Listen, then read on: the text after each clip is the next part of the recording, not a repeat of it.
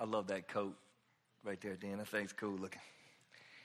Well, glad to be with you guys. Uh, I wanted to ask you to pray with me on something. One, I wanted to inform you about it so that, that you know about it. You're the first to know about it. You guys were actually a part of the recruiting team, whether you knew it or not. A couple weeks ago, there was a uh, couple in their 30s. They, they sat, sat in this room with you guys and Joe and Derek took them to dinner Saturday night, and we've been looking for uh, a pastor to start a church downtown Columbia. So uh, Scott and Jess Schufert, they came and they joined y'all. They loved it. They they uh, commented about a variety of things here at Radius White Knoll, and um, they actually they actually emailed me this week that they want to come down and plant a church downtown Columbia. So you guys can begin to to pray about like so we need to find them. we got all kind of issues right? Like for one they're planting the church we don't have anybody there. So it's just them right? So they're moving down we'll have a place for them to meet. All those things got to come clear but it's pretty cool. We've been praying about maybe extending our radius and uh, loving the downtown community particularly students. So uh, if you would i want to pray for scott and jess they're going to have to figure out how to get here. This is what we're dreaming about. We're dreaming about, so in case you didn't know, we named this thing because we wanted to make a spot on the, on the uh, a map and then work our way out. Starting with your neighborhood. We want to love our neighbors and over the course of time, tell them and teach them about Jesus. And we're really excited that Scott and his wife Jess are willing to come down. Four kids, all boys. So it, it should be uh, quite, quite the move for those guys. Let me pray for them and then we'll, we'll jump into this passage. Father, uh, first of all, I just want to celebrate what you've done right here at Radius White Knoll. Over the years, you've given them influence, you've uh, given them a voice uh, across this community. They're one of the first places people go when they need help or counsel. We give you glory for that, Lord. Thank you. Lord, we like to ask for more. We, we want to be responsible for what you've given us, and then we want to have energy for more. Lord, you know, even here, we're dreaming about being in Pelion sometime soon, Lord. We'd love to, love to put a spot on the map in Pelion and, and start to love that geography as well. Thank you for Scott and Jess. It's cool that they would come here on a Sunday morning and really feel like they fit and uh, enjoy uh, being in fellowship here and kind of kind of smell our DNA and and want to reproduce it downtown. So we, we pray for them as they think about moving their family here pray that you give them uh, uh, a lot of wisdom in the process of uh, selling a house and finding a place to live. And we're wondering kind of where you want them to be downtown Columbia. So even praying about a couple buildings that have uh, we've heard about down there for them possibly to meet. So we just want to know what you want. We're thankful that you use us as your ambassadors to spread the good news about you, Jesus. Thank you for your word, for the story about Joseph Pray you bring it to life for us this morning. In Jesus' name, amen. So Thursday, I uh, decided to take half day off and go up and, take my dad to lunch. It's his 78th birthday, um, which he could care less if I remembered his birthday or not. Now, my mom, on the other hand, you forget your mama's birthday. I've, only, I've done that once. It didn't go well, right? Uh, make a note. Oh, yo, you can't forget your mom. My dad doesn't care, but I decided this, this year I want to go up and take him to lunch. So I get in the car. I get to about Chapin he lives up in upstate in Anderson, and I call him because the weather's supposed to be bad on Thursday. And I go, Dad, what's the weather like up there? He goes, Ah, it's rained a little bit, nothing major.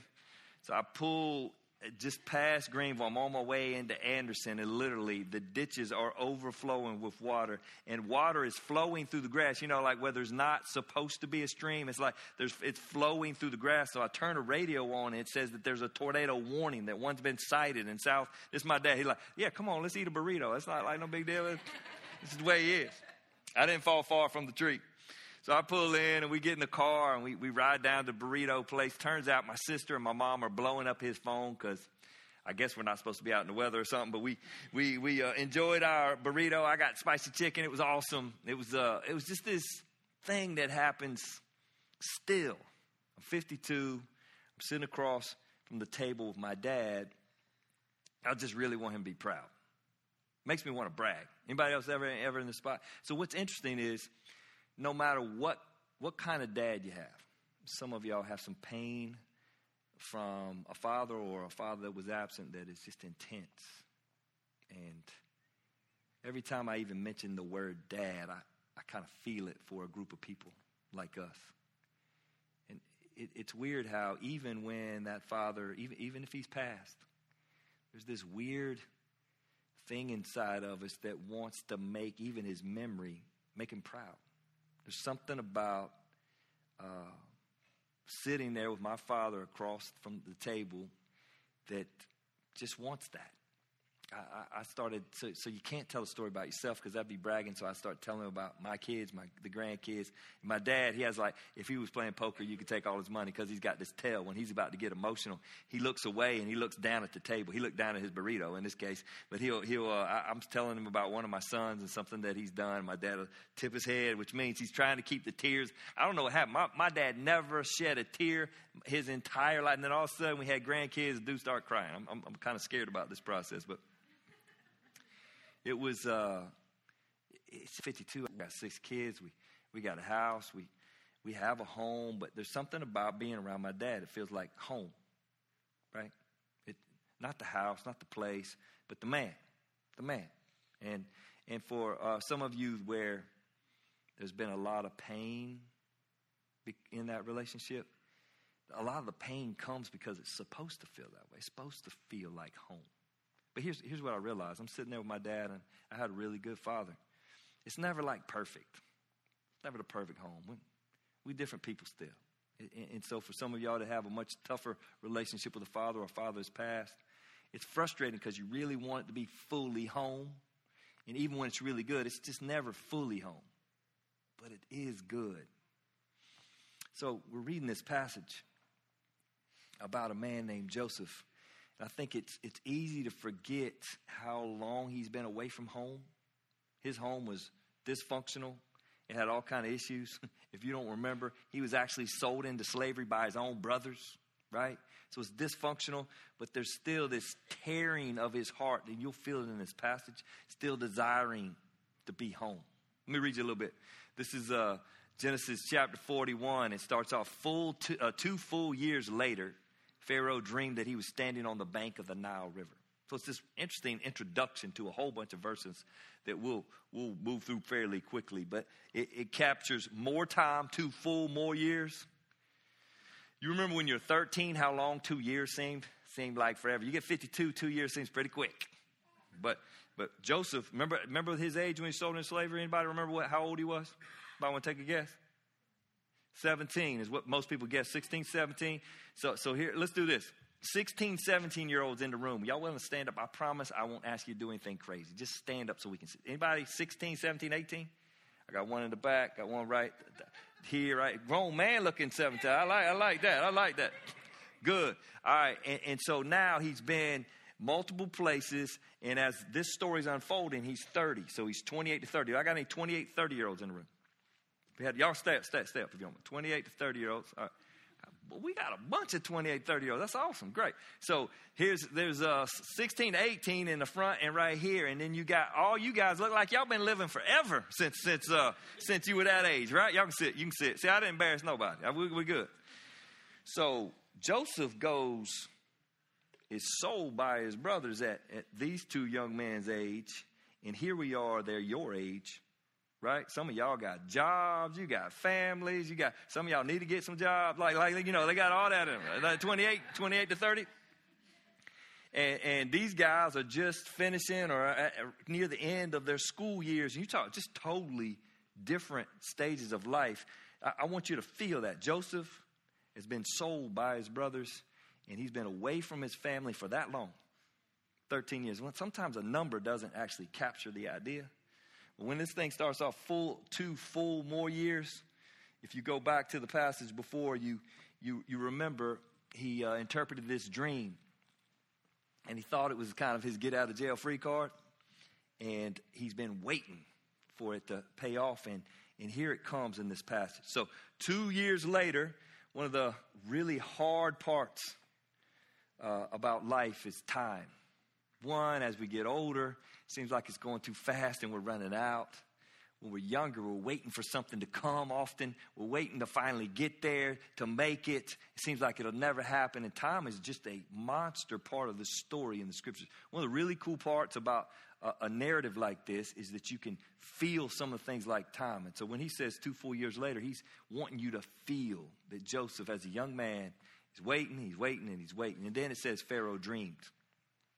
If you've been with us for the whole series, there's been lots of dreams. As a matter of fact, oftentimes Joseph is known as the dreamer. Anybody, uh, anybody in the room tell me about Joseph's first dream? Anybody remember it? Anybody under 15 tell me about his first dream? This would take great courage, right? Because you could be wrong. That's why everybody's scared to say it, right? Anybody over 15 brave enough to tell me about his first dream? Anybody remember what happened? His brothers bowed down to him. So he dreams about these, these, uh, these bushels of grain. So they're farmers and, and, and, shepherds. And so they, they would gather these bushels of grain, and you can just imagine wrapping around. So all the brothers have a bushel of grain. And he dreams that his brothers' bushels bow down to his bushel, right? Now, it's okay to dream that. What should you not do if you're the youngest brother and you have this dream about your older brothers? You shouldn't tell them, right? Like, like keep your mouth, just for your own safety and good, right? So he tells them about this dream, and of course they get jealous. And then he has another dream. Dad's in the room. You're to feel this. He dreams about sun and the moon and 11 stars and he, he brings his mom and dad in with the brothers. I had this dream about sun and the moon, 11 stars, and they all bowed down to me.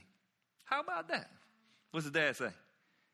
Shut up, son. What you doing, man? Hush your mouth. That's the dumbest thing you've ever. Like his dad is on him. Like like he he kind of gets on him because the sun represented the father and the moon the mother, and then here's all the brothers and they're all bowing down to him. But it's interesting. Jacob, who is his father, reprimands him for for stating that dream. But at the at the end of that little section, in Genesis, it says that, uh, that, that uh, Jacob, how does that say that? It says, uh, wondered what the dreams meant. Pretty interesting. So his dad's like, he didn't love the dream, but the brothers were jealous, and Jacob wondered what the dreams. Why would Jacob? Why would he be consumed with a dream? Jacob have a dream. Anybody remember this in Genesis? Jacob, the father of Joseph, ever have a dream? Anybody remember? Anybody remember what he slept on? This is Bible trivia, like A game on a rock, right?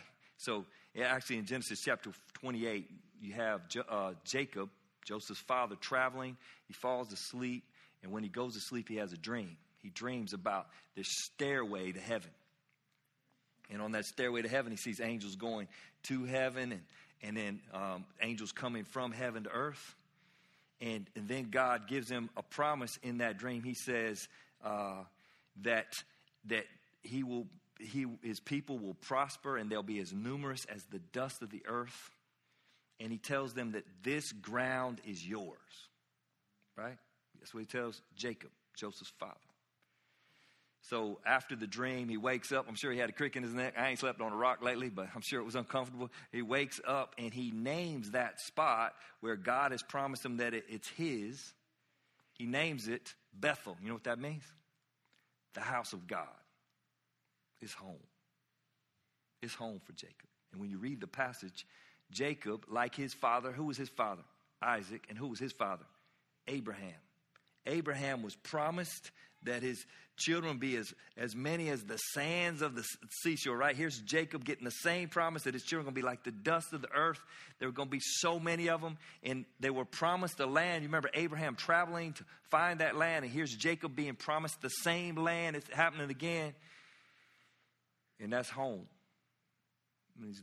It's where he wants to be.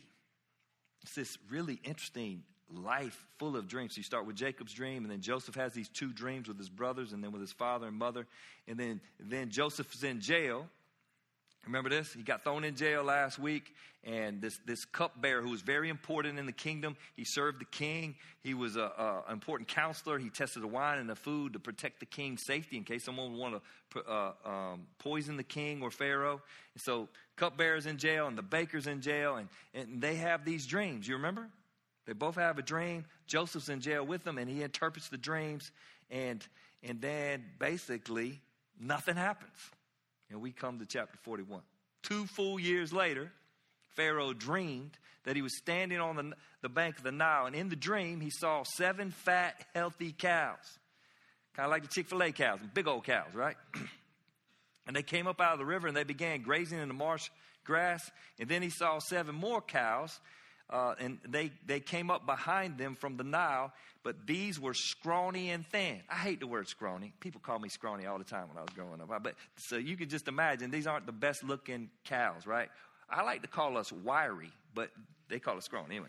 They come up out of scrawny and thin. And these cows stood beside the fat cows on the riverbank, and the scrawny thin cows ate. That's what I'm talking. About. The scrawny thin cows ate the seven healthy fat cows. And at this point, the dream uh, of the dream, Pharaoh woke up.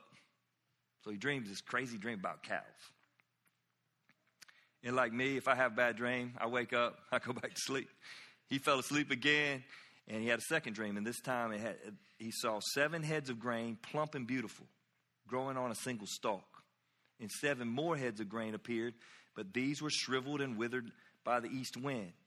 And these thin heads swallowed up the seven plump, well formed heads.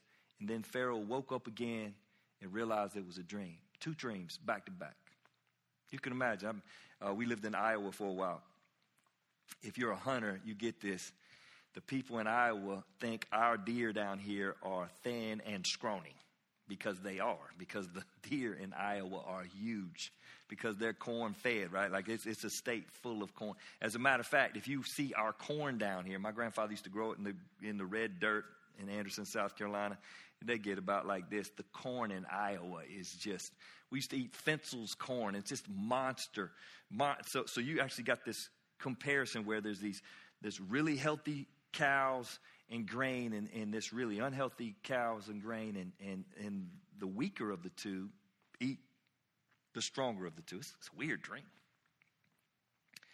And so Pharaoh comes home his dream. You can do this if you are the king of the land. He says the next morning Pharaoh was very disturbed by his dreams. And so he called all the magicians and the wise men of Egypt. And when Pharaoh told them his dreams, not one of them can tell him what they meant. What you talking about? Going to the the, the magicians. I'm not going to Harry Houdini, like if I got a problem, right? I, or uh, what's the dude's name? David Copperfield. I don't want some dude that's got so much makeup on he can't hardly, and, and he's doing tricks. I don't. I, so, so really, to understand what magicians means, if you go to original language, this would be more like the professors at Harvard or MIT. Or this would be the smartest businessman of the time. This be Bill Gates he's pulling together the, not the magicians in the sense of doing magic, but the folk, the brightest people of the time. And he wants them to help him with his dream. Do you remember this last week? Joseph actually has this great comment. The baker and, and the cupbearer ask him to interpret their dreams. And this is what he says He says, Interpreting dreams is God's business. Why is that? Because only God knows the future. Interpreting dreams is God's business. And so you have this moment where the smartest people in the land can't solve the problem for Pharaoh. And so then you got this interesting line in verse 9. Finally, the king's chief cupbearer spoke up. You've been waiting? Like two years ago, he was in jail. Joseph interpreted his dream. Well, how about going in there and getting Joseph out of jail? He obviously doesn't belong there. And here's what it says He says, Today I've been reminded of my failure. Oh, yeah there's this, uh, oh yeah. Does this happen at your house every once in a while? I sing a song whenever Cheryl, like, forget. I, I, I, anybody know the country song? It's a fine time to tell me, Lucille. I sing that every time Cheryl like leaves me hanging because she forgot about something. She doesn't love the song, and I can't hit the note, so it doesn't really matter. But there's in this passage, you're, you're literally feeling this frustration from Joseph over in the jail. He's been waiting two full years for this guy to tell Pharaoh about him. And, and here it comes. Some time ago, you were angry with the chief baker and me, and you imprisoned us in the palace of the captain of the guard. And one night, the chief baker and I each had a dream, and each dream had its own meaning. And there was a young Hebrew man. You catch that line? young Hebrew man. For some of y'all uh, in our country, if you're not white, people often refer to you by your ethnicity. And that's exactly what's happening in this passage. the, the, the, writer is grabbing what the man said. He, he identifies him by his color. Now, if, if he were Egyptian, they don't say anything, right? It's just the man in jail, the 5'11 guy. But if you're black or Hispanic in our culture, then we actually would call you the African American over there or the Hispanic. That's exactly what's happening in this passage. And two passages ago, it, it was clearly racist statement. You remember when Potiphar's wife said, You brought this Hebrew in here? It's a, uh, it's a sad statement. Now, in this particular passage, I, I, I think that uh, Moses writing this passage is referring to him being as a Hebrew. And so I think he's actually speaking to it with pride. It's like it's, he's got this pride that he's a Hebrew. So like it, it, can go either way. And, and most of y'all that are in a, it's interesting when you're the minority in a culture, no matter what the culture is, then you, you kind of get labeled by the color of your skin or the language that you speak. It's just, it's the way it works. It's not always a good thing. In this particular passage, this is a Hebrew. Remember who, who wrote the book of Genesis? Moses, all right? What was Moses? Hebrew. Where'd he grow up? Egypt, in the house of Pharaoh. So he knows this story. He knows what it's like to be a minority in a land that doesn't fully understand him, where people call him by the, by the color of his skin and the makeup of his face, and the language that he speaks, and the names that he carries. So he gets it. So he's writing this book. And it's interesting because I, like on one level, two chapters ago, when Potiphar's wife calls Joseph a Hebrew, she's actually making fun of where he comes from. And, and Moses is recording that. And now this, these, the cupbearer remembers the Hebrew man. It's almost like it's like this compliment. So, so as you guys know, if you're a minority in our country, you know that can go either way. And it's kind of hard to decipher and it's frustrating that, that people would look down on any race because of color or have to uh, uh, affirm it all the time. But in this particular passage, you assume, and I assume, that Moses is kind of like, he's a Hebrew man. He's in prison, he's got the answers. It's the Hebrew guy. So it's, it's, it's in a kind of a complimentary tone. There was a young Hebrew man who, with us in prison who was a slave to the captain of the guard, and he told him our dreams, and he told us what each of our dreams meant and everything happened just as he had predicted it. I love this line. I was restored to my position as cupbearer, right? So the cupbearer's like, Remember me? You threw me in jail. I know. And you, and you restored me back to my spot. And then I imagine him mumbling. And the chief baker, he was executed and impaled on a pole. So he reminds the king of what happened and then how David predicted it and that it happened exactly. I mean, David, Joseph predicted it and it happened exactly as he said. Pharaoh sent for Joseph. Makes sense? At once. And he was quickly brought from the prison. And he was shaved and, cha- and, and he changed his clothes and he went in and stood before Pharaoh. In Egypt, for those of us that are balding, and I'm, I'm rapidly joining the crowd, uh, this would have been a great land to live because they shaved. Everybody shaved. If you're an Egyptian and you were important, everybody, they, they, shaved your head, shaved your face. You'd never be seen in, in, in front of Pharaoh unshaven. So if you're balding, I'd be like shortcut. You'd always be ready. But Joseph, they shave him down, they clean him up, and they send him in, in the front of Pharaoh. So you're talking about a guy, 13 years. First, he was sold into slavery. He's promoted in Potiphar's house. Now he's been thrown into jail. We know he's been there probably at least three or four years. We're not exactly sure how many. We know at least two, right? Two plus. And here he is. He's going from jail into the presence of the most important man in the world to his knowledge, Pharaoh. So he walks in, they shave him. It means, but I have heard that when you hear about a dream, you can interpret it. All those 30 somethings, that just 20, 20 and 30 somethings. Pretty cool when the greatest man in the world says, Hey, I heard you have the answers. Because, you know, like in your 20s, sometimes you have the answers and sometimes you don't. Sometimes you really think you got the answers and you really don't. And sometimes you got the answers, but nobody wants to hear what you have to say, right? Because they're like, you're 28. What could you know? Right? Like it kind of goes both ways. Well, he uh, he gives Joseph this really this opportunity to say, "You're right, right? I got the answers." Instead, Joseph has this amazing response. He says, "It's beyond my power to do this." So Pharaoh kind of threw him a softball where he could say, "Yeah, I'm the man," and uh, Joseph says, I can't do this. Matter of fact, New American Standard, which is uh, another English translation, says, uh, I'm scanning here for he, it says that it is not in me to do this. Pretty, pretty crazy statement. Instead, he says, But God can tell you what it means and set you at ease. Referring back to what he said a couple chapters ago, where he says interpreting dreams is God's business, he wants to make sure Pharaoh knows this isn't me, this is God. So Pharaoh tells him that dream we just went through, right? About the fat grain, skinny grain, the fat cows and skinny cows. And Joseph responded, verse 25. Both of Pharaoh's dreams mean the same thing. Check this out. God is telling Pharaoh in advance that he, what he is about to do. You'll see that over and over in this past five times. Joseph will refer to God. He won't refer to himself. He continues to downplay himself. In no way does he self promote. It's kind of shocking.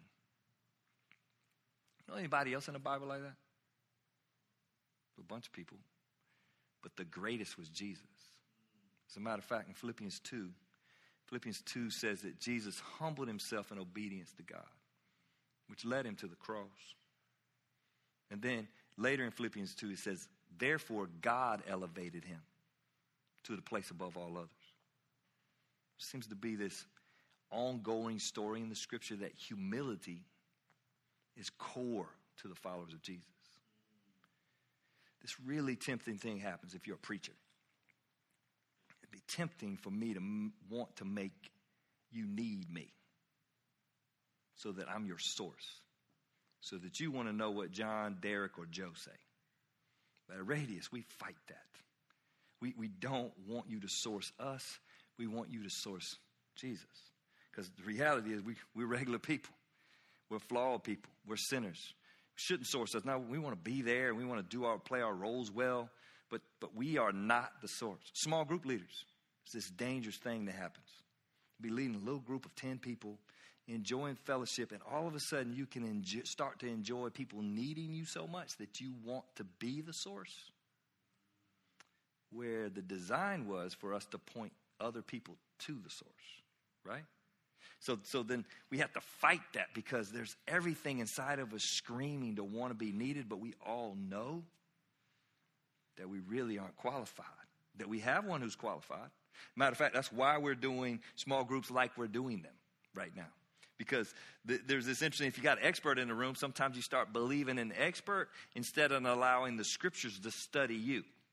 So we're reading them, and maybe it's a little frustrating at times, but we really want us to all learn to source God. And Joseph is really overt in telling this Pharaoh, hey, I'm not the guy. He is. He'll say it multiple times in this passage. I'll read it to you. The next seven years will be a period of great. Pro- uh, let's see. I'll skip some verses. Let's start verse 26. The seven healthy cows and the seven healthy heads of grain both represent seven years of prosperity. The seven thin, scrawny cows they came up later, and the seven thin heads of grain withered by the east wind represent seven years of famine. Seven years of prosperity, 1920s, right? Roaring 20s, right? Seven years of famine, 1930s, the Great Depression. We know it in our country. Had a lot, didn't have anything. People who had all kind of stuff couldn't afford to eat. This will happen just as I have described it. You talk about being connected to God. He is betting his life on this by saying this in front of Pharaoh. This will happen just as I described it, says Joseph, for God has revealed to Pharaoh in advance what he is about to do. The next seven years will be a period of great prosperity throughout the land of Egypt, but afterward, there will be seven years of famine so great that all the prosperity will be forgotten in Egypt. Famine will destroy the land. This famine will be so severe that even the memory, even the memory of the good years will be erased. As for having two similar dreams, it means that these events have been decreed by God and He will soon make them happen. I can assure you, based on what I've studied, the 1930s and the Great Depression, nobody was remembering the 20s. It was so bad. Just trying to make it, just trying to survive. So Joseph delivers this somber news to Pharaoh, interpreting his dreams. And then he walks out this plan, which is pretty cool. I, I, you guys, you, you see Derek and I usually on stage, and Joe does the announcements. But if you want to know who does the planning around here, it is not Derek or John. right? We, we're not great planners. Joe's the great planner. He's kind of behind the scenes. People don't always know about it, but he's got stuff. He, he makes it work like a top, and uh, we don't, right? That, that's, that's not our strength. So we play as a team.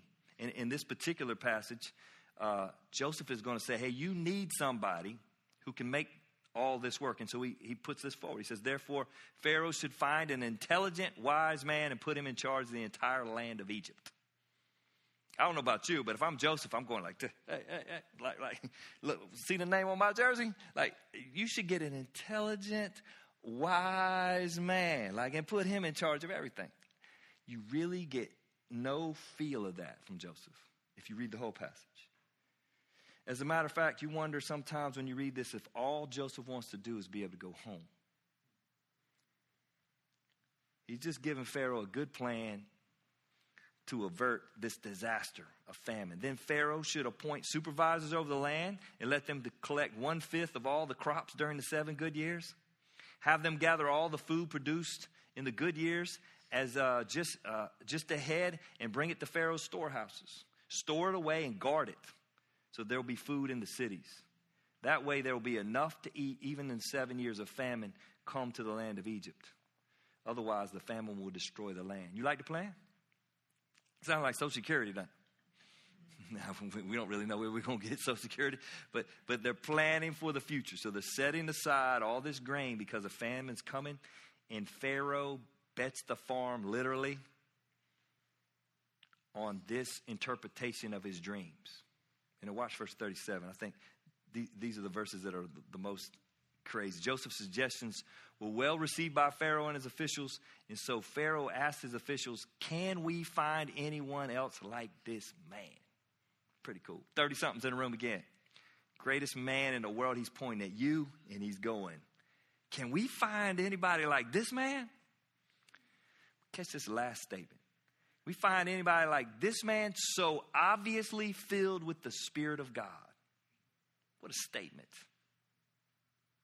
It's so obvious that Joseph is filled with God. He, he hasn't promoted himself at any point in this story.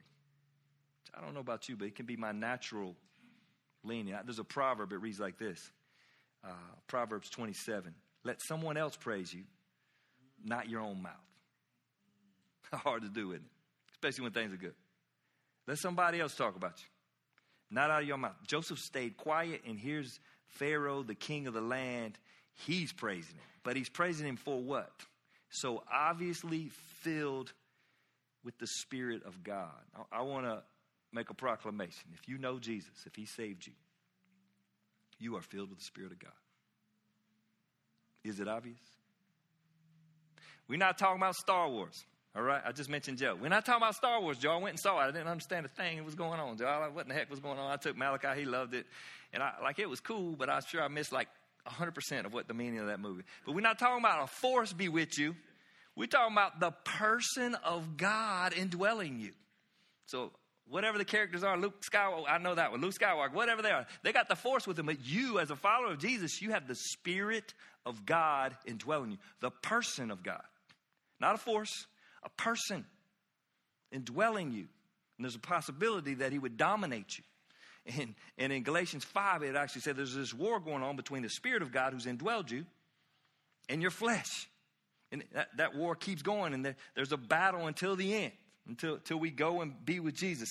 It's this amazing statement about a young man who's 30 years old. It's the same statement that could be made about us. Man, be cool if people said it was obvious that the Spirit of God is within us, huh? Pharaoh goes on to say, Then Pharaoh said to Joseph, Since God has revealed the meaning of these dreams to you, clearly no one else is, in, is, is intelligent or wise as you are. 30 year old man. All of his blessings are coming from his dependence on God. Moved into a neighborhood, Rand Crossing. I don't know if y'all met my wife. Cheryl has never met a stranger. Sometimes I would say she talks too much. Don't tell her. Right? This, we're not recording this one. Yeah, we. Uh, but she's got to know all the neighbors. There's about 35 houses in that neighborhood. She got to know all the neighbors. When we moved out, there was a loss. And the neighbors would tell me about how Cheryl had changed the neighborhood.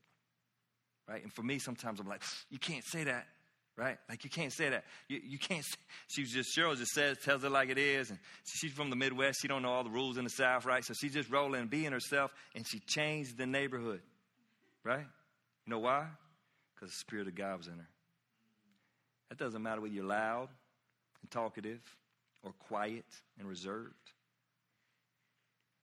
So sometimes people will go, Hey, I'm not like Cheryl because she, she meets everybody. And then some, Cheryl says, But I'm not like them because they think about what they say, right? And there's this, there's this dynamic where we forget it's about the Spirit of God. He takes even, even, even our greatest strengths or our biggest weaknesses and He uses them for His glory. And potentially, you and I can change our neighborhoods because we love well, because we will extend beyond ourselves. We all do that differently. That's kind of what we're dreaming about at Radius. That's why we named this thing Radius, because we thought we could change the neighborhood by the Spirit of God. Verse 40, he says, You'll be in charge of my court. Catch the language. Gives him all this praise, and then he tells him what to do. You'll be in charge of my court, and all my people will take orders from you. Only I, sitting on the throne, will have rank higher than yours. Catch the language again. I hereby put in charge of you the entire land of Egypt. Then Pharaoh removed his signet ring from his hand and placed it on Joseph's finger. He dressed him in fine linen clothing and hung a gold chain around his neck. I feel like we're making a like a music video. Got the chains on, he got the clothes on. Then he had Joseph ride in a chariot reserved for the second in command. And wherever Joseph went, the command shouted out, Kneel down. Maloney, uh, who is uh, the campus pastor over at Radius Rocky Creek. He's like, I wonder if he swung by Potiphar's house. Like, let's take the chariot by Potiphar. Let's pull up in Potiphar's driveway. I wonder if Potiphar's wife's out on the porch rocking in a rocking chair, and, and everybody and, and, the guys yelling, "Kneel down!" Joe's like, "How you like me now?" No, it says nothing about this in the text, right? Like, he, he's not trying to lord this over people. He has been given this authority. So Pharaoh put Joseph in charge of all of Egypt. And Pharaoh said to him, I am Pharaoh, but no one will lift a hand or a foot in the entire land of Egypt without your approval. What you talking about? Right? 13 years ago, he sold into slavery. And then he's falsely accused and thrown into prison. And now he's the prime minister of the greatest land at this point in history. Made it? Has he made it? It's this uh, tempting to read this thing as an American and go, he's made it because now he's got cash and he's got authority or power. Because as Americans, if you got cash, you've made it. That's like what all the songs about, right? And cash and authority or pleasure or, or some form of wealth. Americans believe you made it. So we've read this story for years, and, and certainly he is not in the same predicament as he was in the past. But there's this theologian named Voddie Baucham. He's, uh, he's brilliant. Uh, he argues, he goes, but he's still a slave. 13 years. He's been a slave, and now he's got, Voddie says, he's got on Pharaoh's ring, he's got on Pharaoh's robe, he's in Pharaoh's chariot. He's Pharaoh in a minute's going to change his name. He's going to give him an Egyptian wife he's going to be in charge of somebody else's land that he doesn't own. He's not home. And when more you read the passage, this is we're halfway through the story of Joseph. Can't be the crescendo. Can't be the crescendo. As a matter of fact, the little little video that we run at the beginning, it shows him becoming second in command, but then what, what comes after? He rejoins his family. That's seven years later, seven plus years, before he sees his brothers for the first time and then finally sees his father again. And he's finally, at least some semblance, back home. I want to encourage you and, and me. Uh, man, it's really easy to get caught up in all the stuff going on. If I land a right job, if I have the right perfect kids, it, it, and we go through this list of things that can happen on this earth, we forget what home is, forget where our hope is. Let me read you this interesting passage in Hebrews. Pretty cool that the book is named Hebrews. And it records these great men and women of faith in chapter 11. And it gets to, so Genesis is going to give 13 chapters to Joseph. That's, how, that's a lot of Bible to one character. Hebrews chapter 11 is going to give him one verse, one little tiny, like, synopsis of his life. Here's what it says It was by faith that Joseph, when he was about to die, which we'll get to later in this book, said confidently that the people of Israel would leave Egypt. You think his hope was in his stuff, in his power? Before he died, while things were still really good for the Jewish people, he says that they're going to leave Egypt. And then the last part of the verse is even more convincing. He even commanded them to take his bones with him when they left. Gives me a chill bump. He wants to go home. Where does he want to go? He wants to go to the promised land. He wants to go to the land that was promised to his great grandfather, to his grandfather, and to his father. He wants to go to the promised land. As a matter of fact, even if I'm dead, put my bones in a box and take me to the promised land because I'm not home. He's just doing his job to help his people get home. And I, I, I want to tell you today, we celebrate event union on Sundays because Jesus asked us to, to remember that event. But we remember that event because it's the closest thing to home we ever experience on this earth. If you're a follower of Jesus, the scripture literally calls you an alien. You don't belong. Don't matter how much you have or don't have. What makes us close to home is the sacrificial death of Jesus Christ. That his body broken and his blood shed actually gives us a relationship with the Father, and one, the great Father, who never fails, is waiting for us to come home. We get together on Sundays so that we don't forget that fact because we live the week, and even, even on a Sunday morning, we know we're broken people. And outside of the redemption of the blood of Jesus and his body broken, we have no home. But because of it, if you believe and you come take it in a minute, we're remembering the great, not only opportunity, but right we have to call God the Father my dad. As a matter of fact, God the Father would welcome you at his dinner table right now as we sing. We spend time worshiping after we preach because we constantly want to take, hear God's word and be able to respond to God. We, we sing after the fact because we want to let you let your voices rise God. It gives you a minute to reflect on His Word, and then it gives you this chance to respond and make noise about it because that's that is good news, right? And then we just end the chapter because we're, we're in this narrative, and you almost got like this to be continued that comes across the screen because the story's not over, and you're going to get to hear more about Joseph and watch him go through the process of getting at least closer to home. He never gets home, though, not in this life, nor will you outside of your relationship to Jesus. Let's pray. Jesus, thank you for your word and the uh, power of a story continue to pray, Lord, you would form us as your children, as Radius Church, that you would form us, that you would make these stories as we listen to them and as we allow them to go into our ears and into our minds, that you would push them into our souls.